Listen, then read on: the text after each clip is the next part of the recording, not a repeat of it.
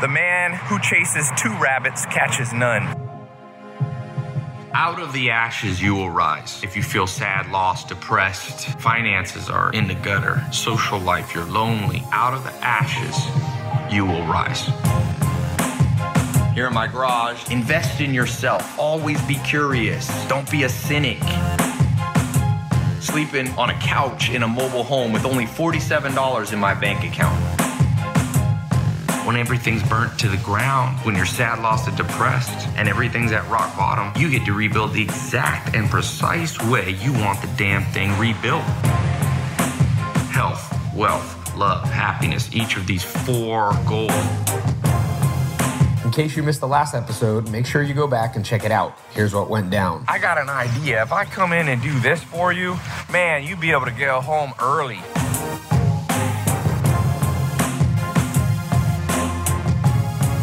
Coming up today. You know, one of the definitions of investing is simply the ability to make money with money.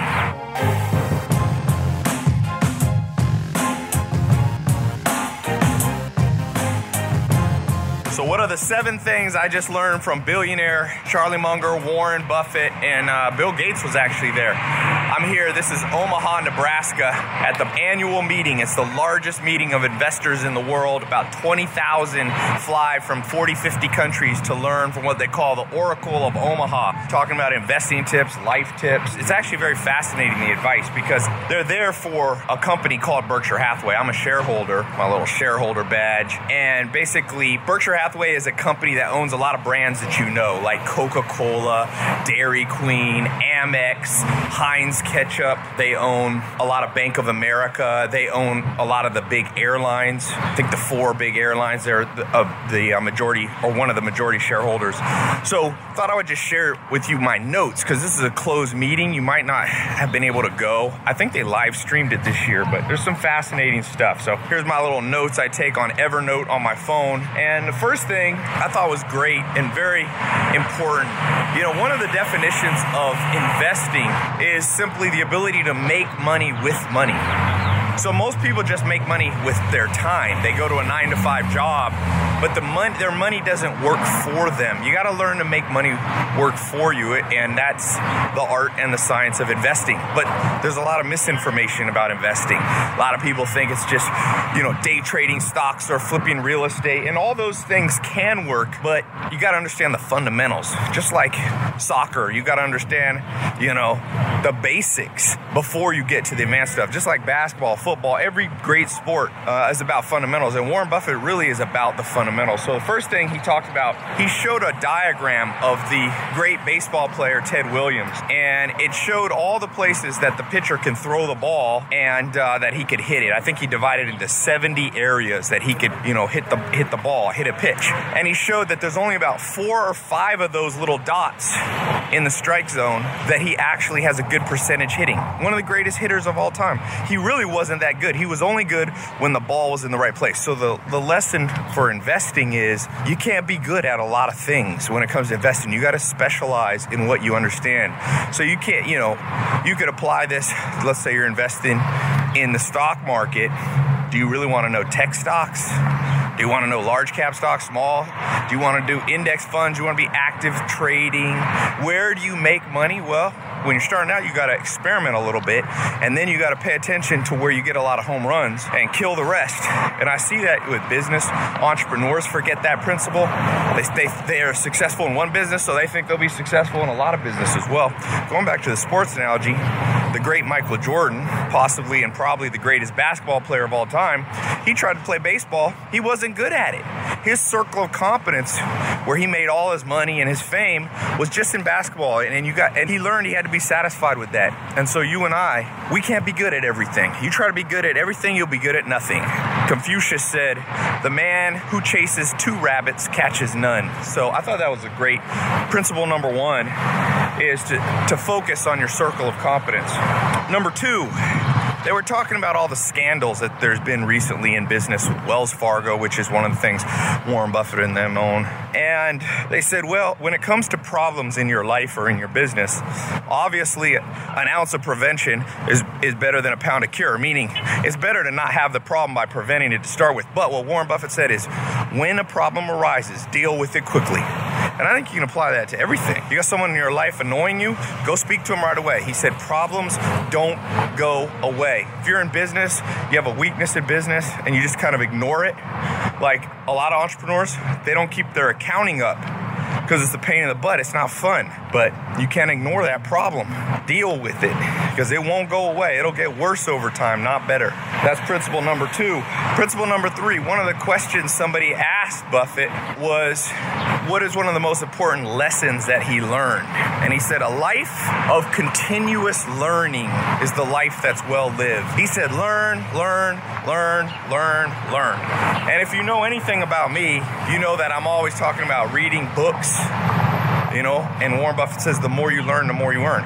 But these guys, you know, Buffett is 86 or 8 or something like that. Munger's 93. Bill Gates is, almost 70 or in his 60s. Guess what? He said, even at that age, they're not satisfied with what they know. And they said the good decisions they've made recently, they wouldn't have known to do even 10 years ago. So even billionaires are going, we can't rest on the education we have. That's why I always say lifelong learning. I don't care if you got a college degree, that's great. That means you learned at some point. The question is, what are you learning right now? People forget about that. That college degree is going to become outdated.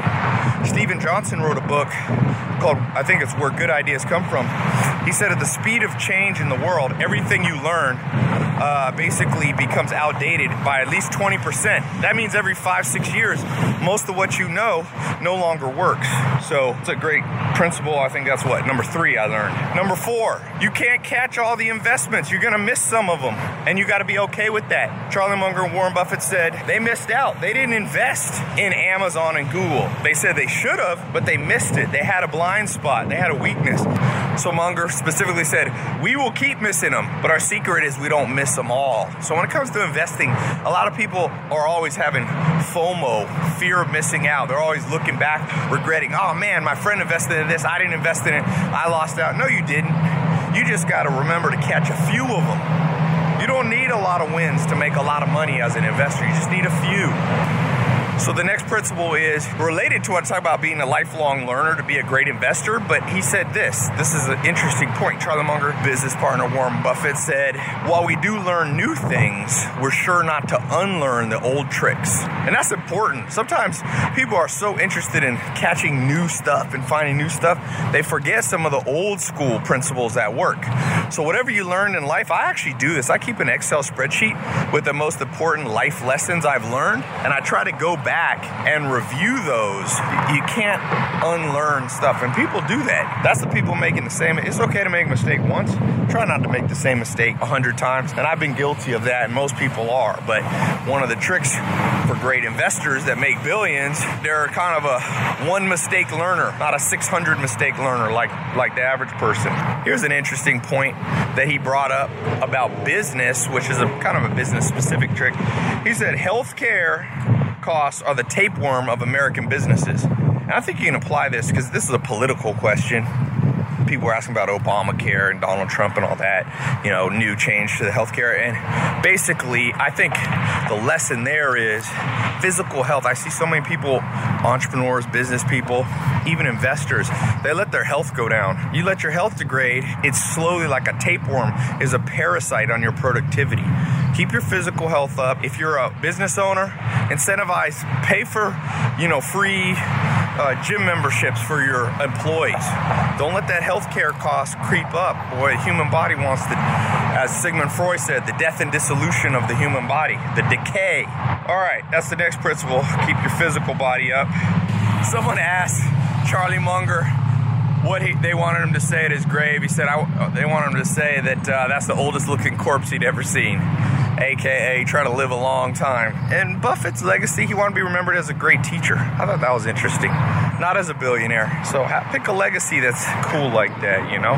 Munger said, next principal, he said, because he's 93, he said, if you have something to do, don't wait until you're 90. which is kind of tongue in cheek, but man, most people waiting their whole life is to catch up on you, sneak up on you, age. This is interesting. Next principle when you pick your career, this is Buffett's advice. He said, don't pick the career based necessarily on what makes you the most money. Money will come over time pick a career around what you're interested in. I, I, totally agree with that. Chasing money is important in life, but it can't be the primary thing you chase. It's too elusive. A couple business principles said be careful of evaluating your investments by something called EBITDA, earnings before interest, depreciation, taxes, and amortization. That's a fancy phrase for how a lot of how a lot of stocks they and a lot of publicly traded companies evaluate their profit. And it doesn't account. He said depreciation is a real cost. So he likes to invest in businesses that don't have a lot of depreciation, meaning they don't have a lot of equipment that's going to be need to be replaced every 10 years. Big factories have a they depreciate. So he likes to do things. He likes Google, for example, even though he missed investing in that, because Google doesn't have once they have the search engine going, it doesn't really degrade. Sure, they have the servers and stuff, but he said they're making money without having to build factories. So that was a, that's an interesting point for those of you a little more advanced entrepreneurs. Three last little bonus tips here.